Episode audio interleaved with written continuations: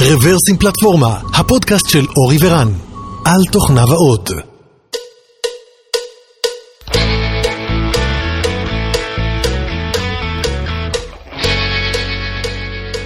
שלום רב וברוכים הבאים לפודקאסט מספר 413 של רוורסים פלטפורמה.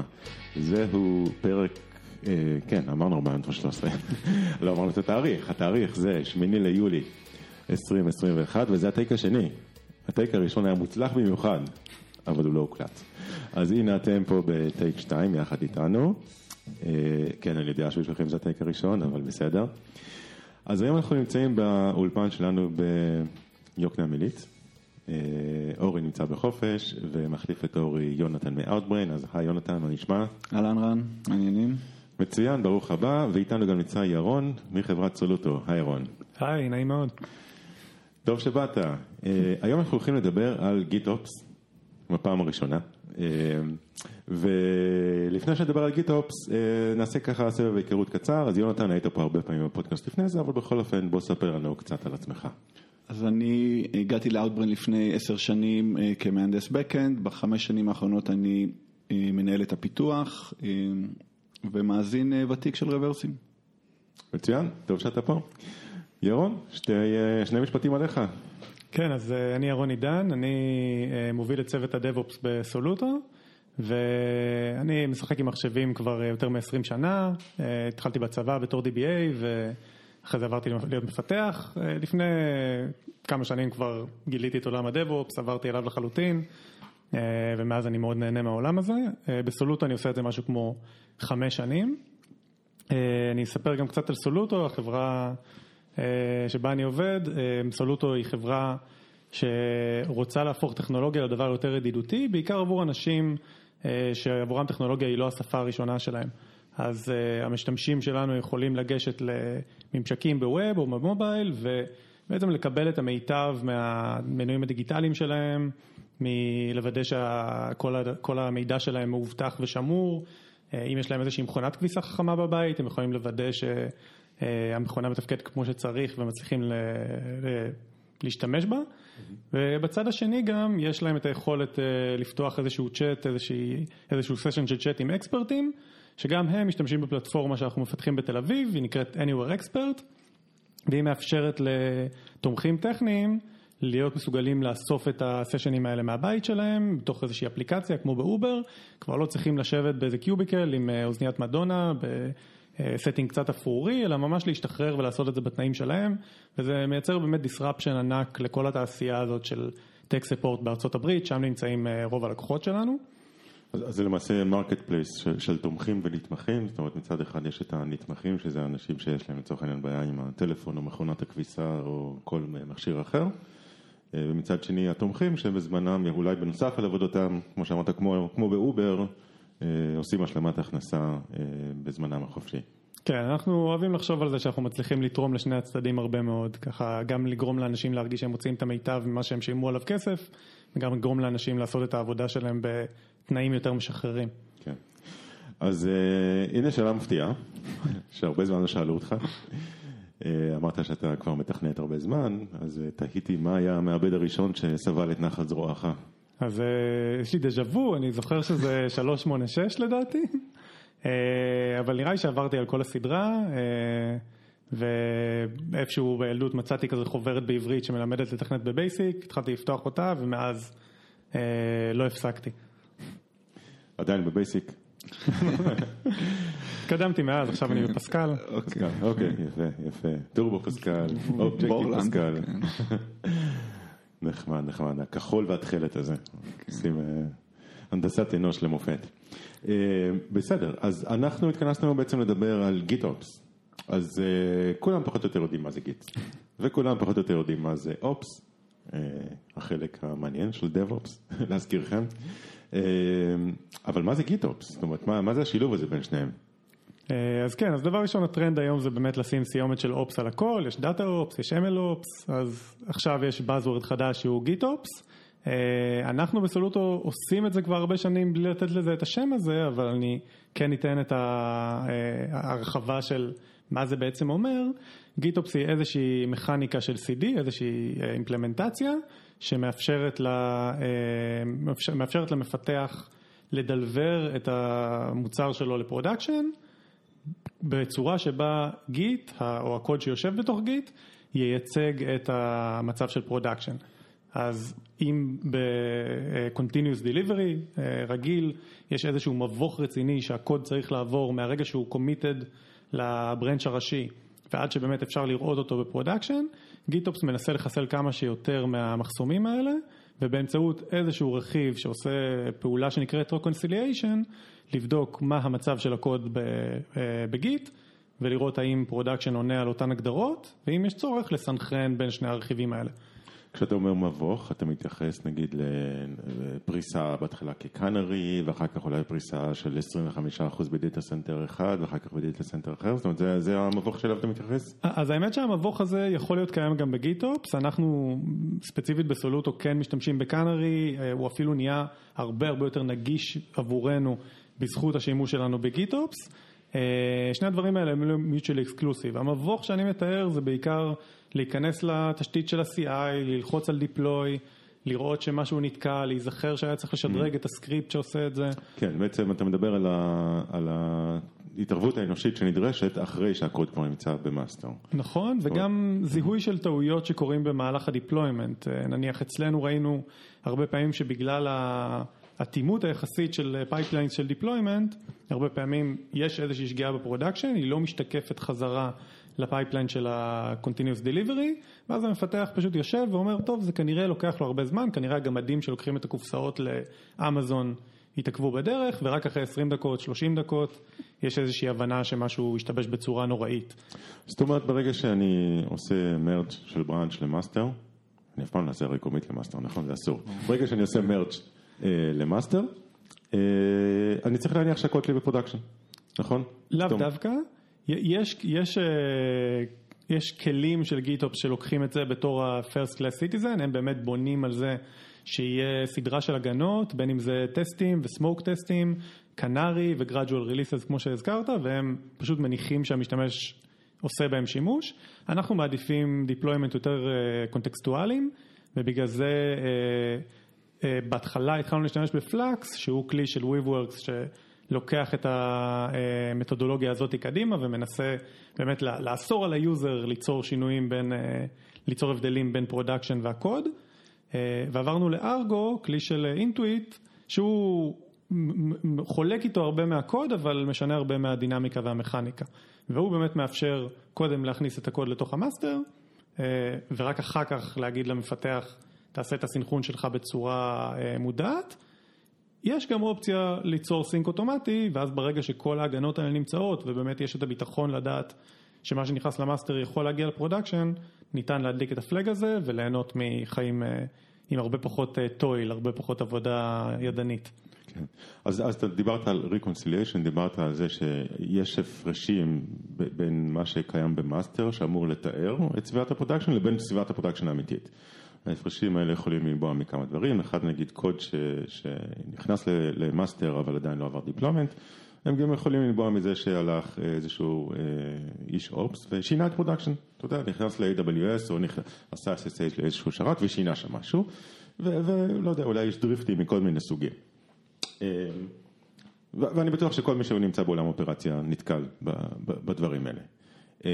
אבל איך, מתי זה הגיע לנקודה שבה זה ממש הפריע לכם ואמרתם, עד כאן, אוקיי? פה אנחנו חייבים לקום ולעשות איזשהו מעשה, אצלנו לא יהיה הבדל בין master ל-production. מה, מה היה איזשהו אירוע מכונן שגרם לכם לעשות את זה?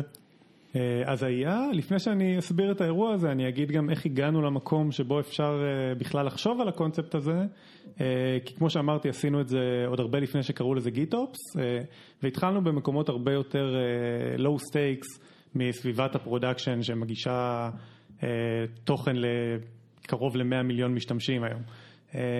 איפה שהתחלנו זה בתשתית הניטור שלנו, זה היה כבר לפני יותר מחמש שנים, רצינו לעשות דמוקרטיזציה של הניטור, לא רצינו שזה יהיה משהו שמפתח אומר אני רוצה לנטר בבקשה, קח את השליפה הזאת ושים אותה איכשהו על הכלי, וכדי שזה יקרה יצרנו איזשהו repository, שמנו בו קובץ JSON ענק ואמרנו למפתחים, פשוט תכתבו פה את כל מה שאתם רוצים לנטר, וזה יגיע בדרך קסם אל התשתית. אז זה היה ה-production הראשון אצלנו, שבעצם בכל commit ל-master הסתנכרן מיד עם, ה, עם הקוד, והיופי של זה היה שבאמת יכלנו לשחק פה באמת ב-stakes יותר נמוכים. שבירה של תשתית ניטור זה בעיה מסדר שני, זה משהו שיכול לקרות לדקה שתיים בלי שהמשתמשים ירגישו, זה בדרך כלל קורה בצורה מבוקרת כשהמפתחים במשרד. ולכן זה היה משהו שנתן לנו להתנסות עם זה בצורה בטוחה. כן. אז, אז למעשה המוטיבציה הראשונית שלכם הייתה לספק חוויית מפתח יותר טובה, זאת אומרת במקום שהוא ילך ויפנה אליכם ויגידו, ויבקש לכם תוסיפו לי בבקשה monitoring, או לחילופין במקום שיצטרך להכיר את, ה, את, את כל החוכמות של כלי הניטור, הוא יכול לערוך איזשהו קובץ JSON ולעשות commit, מבחינתו זה ממשק העריכה, ועכשיו הוא מבין שברגע שעושה commit יש איזשהו hook שלוקח את הקובץ הזה ועושה לו apply ל-production. אז, אז מבחינתך זה איזשהו אה, חוויית מפתח יותר טובה, אבל זה עדיין, אה,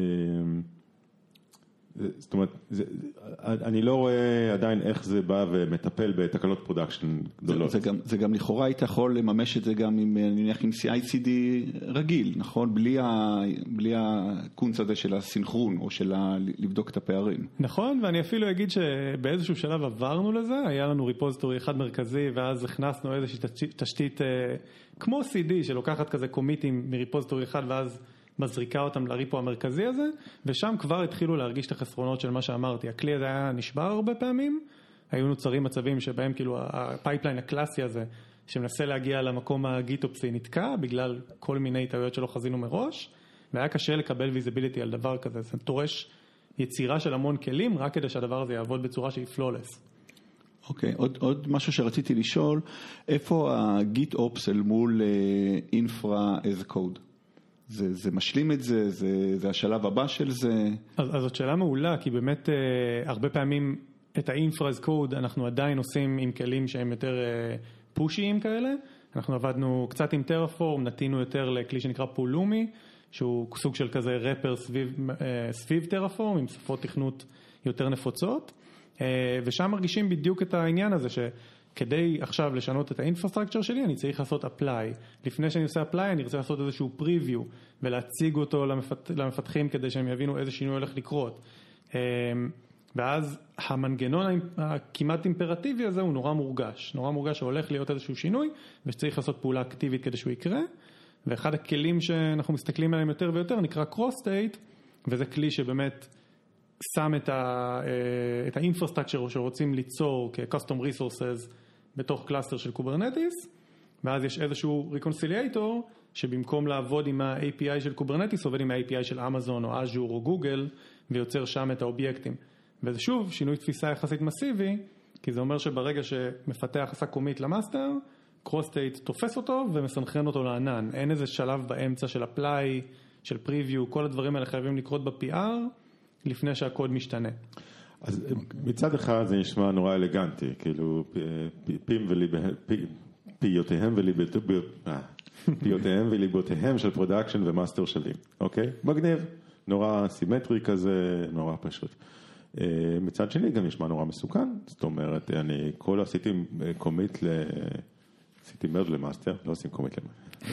עשיתי merge ל master, ואולי אני לא כל כך יודע מה זה הולך לייצר, זאת אומרת, אני לא יודע שזה עכשיו הולך לייצר בלאגן לא נורמלי בתוך production, זאת אומרת, אין לי איזשהו מקום קטן שבו אני יכול ככה להתנסות, אולי בקטנה, לפני שאני עושה את ה commit, זאת אומרת, איך מטפלים, איך עושים מיטיגציה למוטת כנף הענקית שפתאום כל אחד מקבל.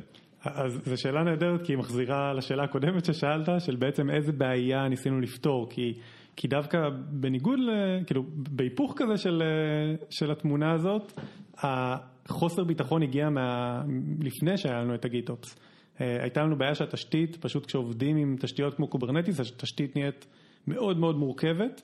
הגענו למצב שכדי להרים cluster חדש, במקרה של איזושהי בעיית production, בן אדם צריך לעשות פעולה ידנית שיכולה לארוך כמה שעות, וזה היה מצב מאוד לא נוח, קשה לדעת שיש לי מספר מוגבל של קלאסטרים, במקרה שלנו שניים, ואם עכשיו אחד מהם נופל, אני צריך להיכנס למרוץ נגד השעון כדי ש cluster חדש יעלה.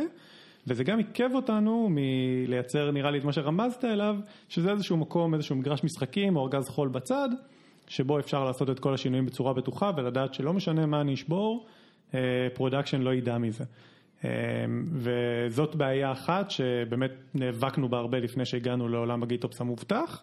בעיה נוספת, שגם אני אסביר איך GitOps פתר עבורנו, זה הארגונומיה של המפתחים מול Kubernetes, כי מפתחים אצלנו היו רגילים לעבוד מול איזה שהם self-contained services שרצים על PaaS, כזה כמו Heroku, במקרה שלנו זה היה אג'ור, אבל זה היה איזושהי סביבה סגורה, מכונות וירטואליות שכל מפתח קיבל, שמריצות את ה service שלו. פתאום לעבור ל cluster שהוא multi tenant, שכולם עובדים ביחד, שצריך לדעת לא לדרוך אחד לשני על הבהונות, ושיש בהם הרבה הרבה הרבה אובייקטים חדשים שהמפתחים לא מכירים, יצר שינוי פרספקטיבה שלנו היה קשה להנחיל לצוותי הפיתוח. אנחנו בצוות עבדנו עם Kubernetes הרבה, אבל המפתחים לא תמיד רצו להבין את המורכבות הזאת, והיה קשה לחשוף אותם לזה בצורה שתפגע איפשהו באיזון הזה. כן, אז, אז גם בהקשר הזה זה נשמע כאילו אתה בעצם מייצר ממשק למפתחים עבור Kubernetes. זאת אומרת, אתם לא צריכים ללכת ולהשתמש ב kubectl או בכלים האחרים. אתם צריכים לצורך העניין לעשות commit לאיזשהו קובץ JSON ומשם אנחנו כבר נטפל בזה. נכון, אז היום הכל YAML, אבל כן, זה השינוי המרכזי שעשינו. השתדרגנו. עכשיו יש מקפים במקום סוגריים מסולסלים. תזהיר את אבישי, יש לו איזה משהו נגד יאמלים. מאזיננו אבישי, תסתום שנייה את האוזניים. כל העולם יאמל כבר, אין מה לעשות. בהרבה מקומות ראיתי שכבר מגייסים מפתחי יאמל. כן, כן. אולי המפתחי XML בפנסיה יהפכו למפתחי יאמל. אז דיברת מקודם, נחזור רגע אחורה, דיברת על המוצר שלכם, אמרת שהמוצר הזה יודע לתת תמיכה למכונות כביסה, לטלפונים, למחשבים אישיים וכולי. אז כל פעם שאני עושה commit ל master, נגיד לאפליקציה האחרונה. אתה לא עושה commit ל master. עוד פעם. איך נפלתי. זה הפרוידיאני שבי שמדבר. אז כל פעם כשאני עושה commit ל branch ו merge ל master, אחרי code review כמובן, ומתקן את כל ההערות, ועובר CI, אז לאפליקציה המגניבה האחרונה שכתבתי למכונת הכביסה של סבתי, אז זה מיד הולך ומגיע לכל מכונות הכביסה בעולם, לכל הטלפונים בעולם, זאת אומרת, זה באמת מה שאנחנו רוצים. אז, אז התשובה היא לא, כמו שאמרתי, יש לנו מידה מאוד חזקה של control, כי ככה רצינו לבצע את השינוי הזה, לא רצינו להפחיד אנשים ולהגיד לכל מי שעובד על הקוד אצלנו, תיזהרו מאוד מה master. הרעיון היה באמת לאפשר לאנשים יותר visibility, יותר שקיפות, ולאט לאט להגיע למודל בגרות הזה, שבו אנחנו מרגישים בנוח לסנכרן דברים בצורה אוטומטית. זה אומר שהיום אה, רוב שירותי ה backend שלנו נפרסים באמצעות כלי GitOps, באמצעות Argo שציינתי קודם, מה שהמפתחים מקבלים מזה זה להחליף את ה pipeline המסועף והקשה להבנה באיזשהו commit ל master, מעכשיו במקום לעשות את ה deployment בשלב הזה של ה pipeline, יש רק commit אחד שמשנה את ה version ש Argo מסתכל עליו, ברגע שנעשה שינוי ה version הזה, המפתח הולך ל-UI אחר של Argo והוא רואה בצורה מאוד מאוד מאוד ברורה שהשתנה אה, שדה מסוים ב-YAML של ה deployment שלו עם ה tag. אה, וזה מייצר הרבה דברים מאוד טובים עבורנו, כי גם אם עכשיו מבצעים סינכרון של הדבר הזה, אז זה כבר לא איזשהו context switch של לעבור עכשיו ולהסתכל מה המצב, Argo ממש מראה יפה עם לבבות ירוקים ולבבות אדומים שבורים, מה הסטטוס של הגרסה הישנה והחדשה, וזה נותן פידבק מאוד מאוד מהיר של האם השינוי הזה כרגע עובד, האם השינוי הזה נכשל וצריך עכשיו לחזור רגע לשולחן השרטוטים ולתקן אותו, ובמצב הנוכחי זה דווקא הגביר מאוד את ה control ואת השליטה שלנו ב production, ולא יצר אי יציבות וחוסר ודאות. ה state הזה, נניח של שינוי הגרסה, כשאני מהנדס, יש לי גרסה חדשה, זאת אומרת בעצם הדבר הראשון אני צריך לעשות branch ו commit ו merge שאני רוצה גרסה חדשה עם איזשהו tag, זה ב repository של האפליקציה שלי או שזה ב repository שמנהל את ה... GitOps. אז שאלה נהדרת, כי באמת אנחנו עושים איזה משהו לא מסורתי שם, ואנחנו כן עושים את כל השינויים האלה ב repository של הקוד, ובדרך כלל אני כזה מקשיב בכנסים, קראתי פוסט יפהפה של מישהי מ Riskified שכותבת על איך הם עובדים עם Argo, וראיתי שהקונצנזוס פחות או יותר הוא להפריד את ה repository שהמכונות קוראות וה repository שבני האדם קוראים. אז בדרך כלל באמת מה שמקובל זה ליצור נגיד את אה, ירון API, להגיד זה הולך להיות ה service שלי, פה אני כבן אדם כותב קוד, ואז לתת למכונה אה, לעשות את ה commit לאיזשהו repository אחר שיקרא ירון API deployment, ומשם לקחת את ה state שה Argo מסתכל עליו. ואנחנו פשוט, בגלל שרצינו את, ה, את הנושא הזה שאמרתי קודם, רצינו לשפר ארגונומיה של מפתחים, לא רצינו שיהיה להם את ה context switch הזה, את המעבר כל הזמן בין ה repo שבו הקוד כתוב לבין ה repo שבו ה deployment קורה.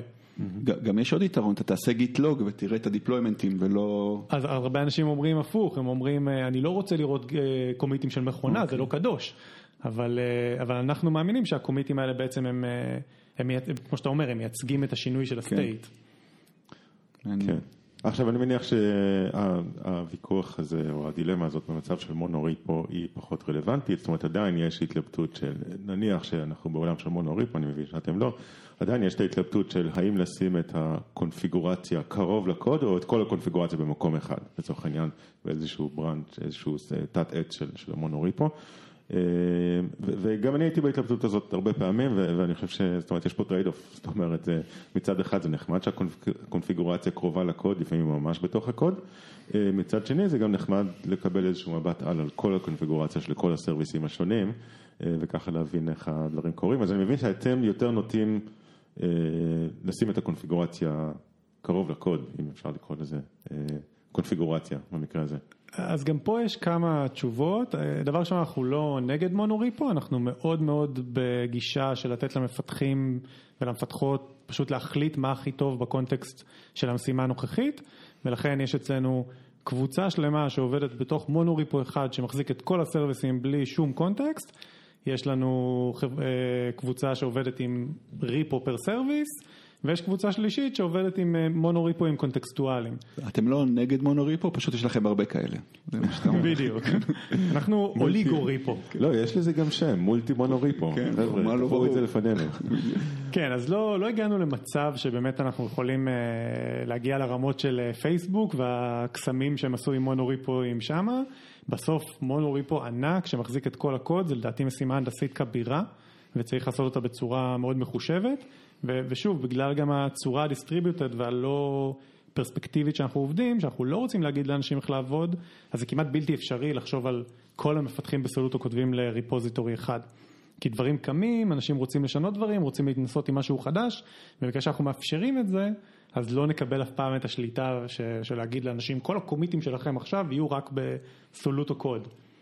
אה, וזה נחמד, כי זה כן, כן. גורם לנו להתקדם קדימה. אני חייב להעיר אה, שעם כל זה שאני מכבד את שיקול דעתם של מפתחים, ואני הרבה פעמים גם לא רוצה להגיד למפתחים אחרים מה לעשות, אני חייב להגיד שיש הרבה חוכמה דווקא בכן להגיד אה, למפתחים מה לעשות, כי אני חושב שהרבה פעמים ההחלטות הן שרירותיות, והחלטה אחת טובה כהחלטה אחרת, הבעיה של שתי החלטות שהן שקולות, אני אומר, אבל שתי החלטות שונות נלקחות, ואז אתה בבלאגן. אה, אז דווקא בקטע הזה אני כן נוטה להיות קצת יותר אדוק אה, אה, ולבוא ולהגיד, חבר'ה, נכון, יש פה שתי דעות, אבל אני בוחר את זאת ככה, וזהו, ובואו נתגלגל עם זה הלאה, כי אחרת פשוט נוצר בלאגן. וראיתי את זה קורה בחברות גדולות, זאת אומרת ראיתי את זה קורה בגוגל, אני מבין גם ממה שאתה אומר שזה גם קורה בפייסבוק. מתקבלות החלטות שרירותיות וכל המפתחים אה, לפעמים אולי מקטרים, אבל הולכים לפיהן וזה עושה הרבה טוב. בסופו של דבר, אז אה, המסר שלי לאומה אה, הוא שלא לפחד לקבל החלטות בשביל, בשביל המפתחים, כי בסופו של דבר בשורה התחתונה אני חושב שזה עושה טוב. זה יותר קל כשהדברים הם, הם אחידים.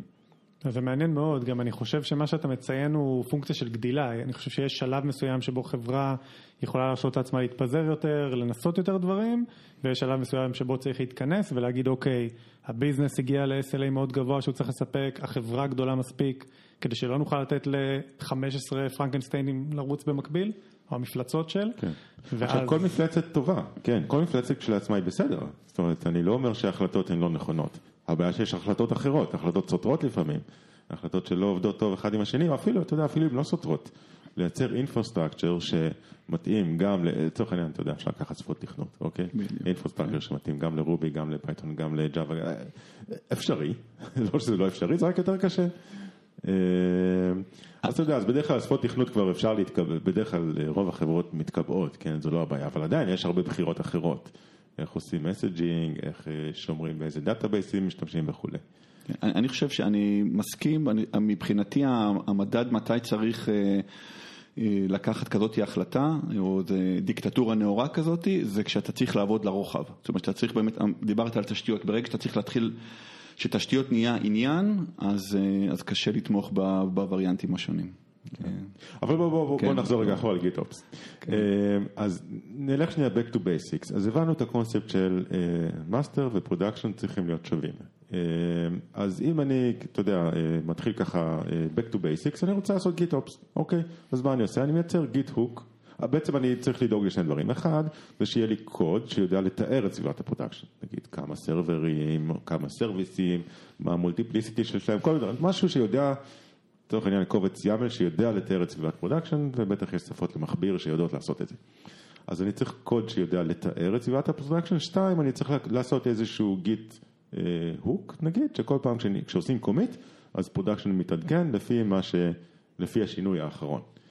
אה, אז זה, זה אולי GitOps בככה, ממש ככה מ-30 אלף רגל, ואתה הזכרת שיש כמה כלים שיודעים לעשות את זה, הזכרת מקודם את Flux של WeaveWorks, והזכרת את Argo של Intuit, אני מניח שיש עוד כמה כלים אה, אחרים בשכונה. אז אם קם בן אדם בבוקר ואומר, אוקיי, יאללה, בא לי GitOps, או אני חייב GitOps, או המנהלים שלי אמרו לי שאני צריך GitOps, מה, איך אתה ממליץ לו להתחיל? אה, אז, אז אני, אני אזכיר פה את אה, Kelsey Hightower, שהוא אה, מין בחור כזה שאוהב לדבר הרבה על Kubernetes מגוגל, ואני מאוד אוהב את ה, גם את הצורה שבה הוא מנגיש ידע מורכב, הוא נגיד אה, לפני הרבה שנים כתב את Kubernetes The Hard Way, שזה מין מדריך להרים את Kubernetes מ scratch, לעשות את כל הפעולות שאפויות עבורנו בצורה ידנית, וכשעברתי דרכו הרגשתי היכרות הרבה יותר טובה עם התשתית הזאת שהיום אה, מעירה אותי בלילה אם יש לה בעיה. אמ, והוא עושה הרצאה מדהימה, ב... יש כבר כנסים שנקראים GitOps Days מרוב שהדבר הזה טרנדי, אה, הוא עושה הרצאה ממש מעניינת בכנס שהיה שנה שעברה, שבה הוא מראה איך בונים reconciliation loop מסקרץ', הוא ממש כזה מרים קוד שהוא כותב בגו על המסך תוך כדי הכנס, והדבר הזה מייצר במקרה שלו אה, פונקציות של Cloud Run, שזה איזשהו serverless כזה של גוגל. אז אני חושב שההרצאה הזאת היא פתיח מדהים בשביל לעשות אה, דימיסטיפיקציה למשהו שבאמת, כמו שאמרת, יכול להישמע מורכב, יכול להישמע אולי אפילו די מפחיד, כי זה מראה שהדבר הזה יכול להיות מאוד נשלט. אחרי, ש...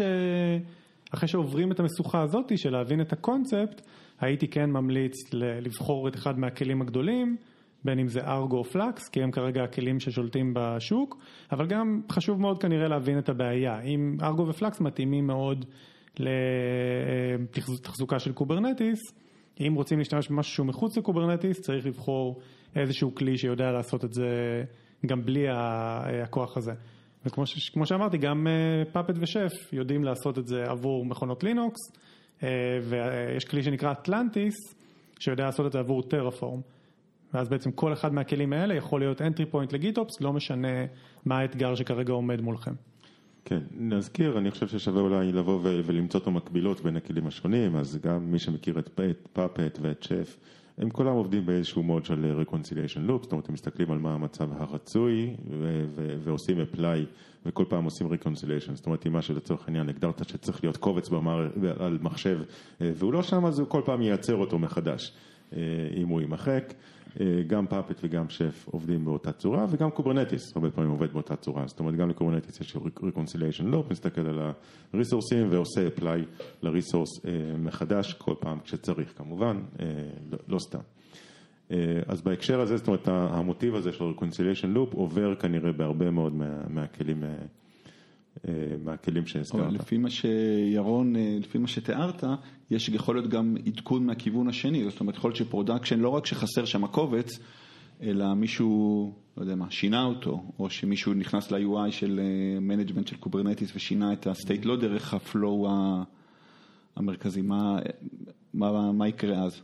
אז זה בעיניי הדבר, כאילו זה, זה ממש ה-added value, אפילו יכול להיות ה-killer feature של GitOps, כי אלה בסוף ההפתעות שתמיד היו תופסות אותנו במקום הכי לא מוכן, אה, ואני מאמין שזה קרה להרבה צוותי production, שפשוט איזשהו שינוי נעשה בזמן של מקרה חירום, או אולי כלאחר יד מתוך איזשהו חוסר הבנה, ולא הייתה לדבר הזה שום נוטיפיקציה, ואז בדרך כלל מגלים את זה חודשים, אם לא שנים אחר כך, כשהידע כבר נשכח, יש את הפתגם הזה שקוד שכתבת אחרי חצי שנה הוא כמו קוד שנכתב על ידי מישהו אחר, אז גם עבור שינויים ב production הדבר הזה תקף, מה גם שהם הרבה פחות מתועדים. ב GitOps, נגיד בצורה שאנחנו עובדים, Argo מחובר ל Slack, בכל פעם שמישהו עושה deployment יש הודעה חמודה כזאת עם V שאומרת הקוד שלך שינה בהצלחה את, ה, את ה production, אם במקרה, לא יודע, נגיד הקוד שלי אה, מסתמך על איזשהו Redis חיצוני וה Redis הזה פתאום נפל, אני אקבל לב שבור ועצוב שאומר לי רוץ מהר, משהו השתנה, אני כבר לא נראה כמו ה production, אני שבור וקשה לי. אוקיי. מה הפאק החביב עליך, נגיד, אה, אתה יודע, מסוג הדברים שהתעוררת בשתיים, שלוש בלילה וגילית מי לעזאזל אה, עשה את זה? אני אתחיל עם שלי. נגיד, אתה נכנס, אתה מגלה שמישהו לפני חצי שנה, כמו שאתה אומר, אה, ערך את קובץ ההוסט, ואוסף שם איזשהו entry, כי כנראה פעם זה תיקן לו איזשהו משהו. עכשיו אתה מגלה ש-name resolution מחוץ להוסט עובד שונה לגמרי מאשר name resolution בתוך ההוסט, וזה מסביר הרבה דברים, בדרך כלל. אוקיי. סליחה. לא, לא, סתם פתאום התחלתי לחשוב אם זה יכול גם לעזור באיזשהו בעיות של security, או של מישהו ש... לא, כאילו, שינה משהו, ה keys שלך דלפו והוא שינה משהו ב production, לא דרך, הוא לא עשה git merge וכל הסיפור הזה. אז בהחלט, אני רק אגיד על הפאקים שזה תמיד אוקיי. DNS, אין ספק. DNS. DNS הוא הכוכב. כן, הפאק החביב עליי זה כשעובדים high availability, זה ששולחים גרסה אחת של production ל site אחד וגרסה שנייה ל site אחר, ועכשיו לך תבין למה חצי מה traffic מחזיר תשובה אחת. וחצי מחזיר משהו אחר. כן. יש את הסיפור המפורסם על ה trading. וואי, Knight. זקנים, כן. כן, שהם עדכנו גרסה, אבל כנראה נשכח שרת אחד או שניים, שאולי היה offline בזמן עדכון הגרסה, וזה גרם בגדול לחברה לפשוט את הרגל, חברה של שווי של בגדול של מיליארד דולר שהפסידו ב algo trading את כל הכסף שלהם, בגלל איזה deployment שלא לא עלה, נכון. כן, זה סיפור נורא שקוראים אותו ופרקי הידיים מלבינים כי אתה חושב שאולי זה קורה לך עכשיו. ממש עכשיו, אבל ממש ממש עכשיו. לבדוק את ה Slack שלנו. אז בנוגע ל security יש פה גם באמת יתרון אדיר כי, כי גם ב-Continuous Delivery מסורתי אני חייב לתת לתשתית שלי את היכולת לגשת ל production ונגיד אם זה Jenkins שיושב אצלך בשרת אז לא אכפת לך כנראה לשים שם איזושהי גישה, גישת כתיבה ל production. אנחנו עובדים עם SaaS, Codefresh, חברה ישראלית שעושה CI ממש נחמד לדברים שהם Docker ו Kubernetes, ועדיין עם כל האהבה והרצון הטוב, אנחנו מעדיפים שהם לא יוכלו לגשת ל production. ברגע שאנחנו עושים את ההפרדה הזאת, הם יכולים לגשת רק עד הקוד, והמוצר היחיד שיכול לגשת ל production הוא ה reconciler של GitOps, שבמקרה שלנו זה שרת של Argo שיושב על ה cluster, ואז ה attack surface הוא הרבה יותר נמוך, כי הוא מלכתחילה יושב שם, מלכתחילה הוא עושה שינויים, זה הרבה יותר טבעי שאצלו ישבו המפתחות.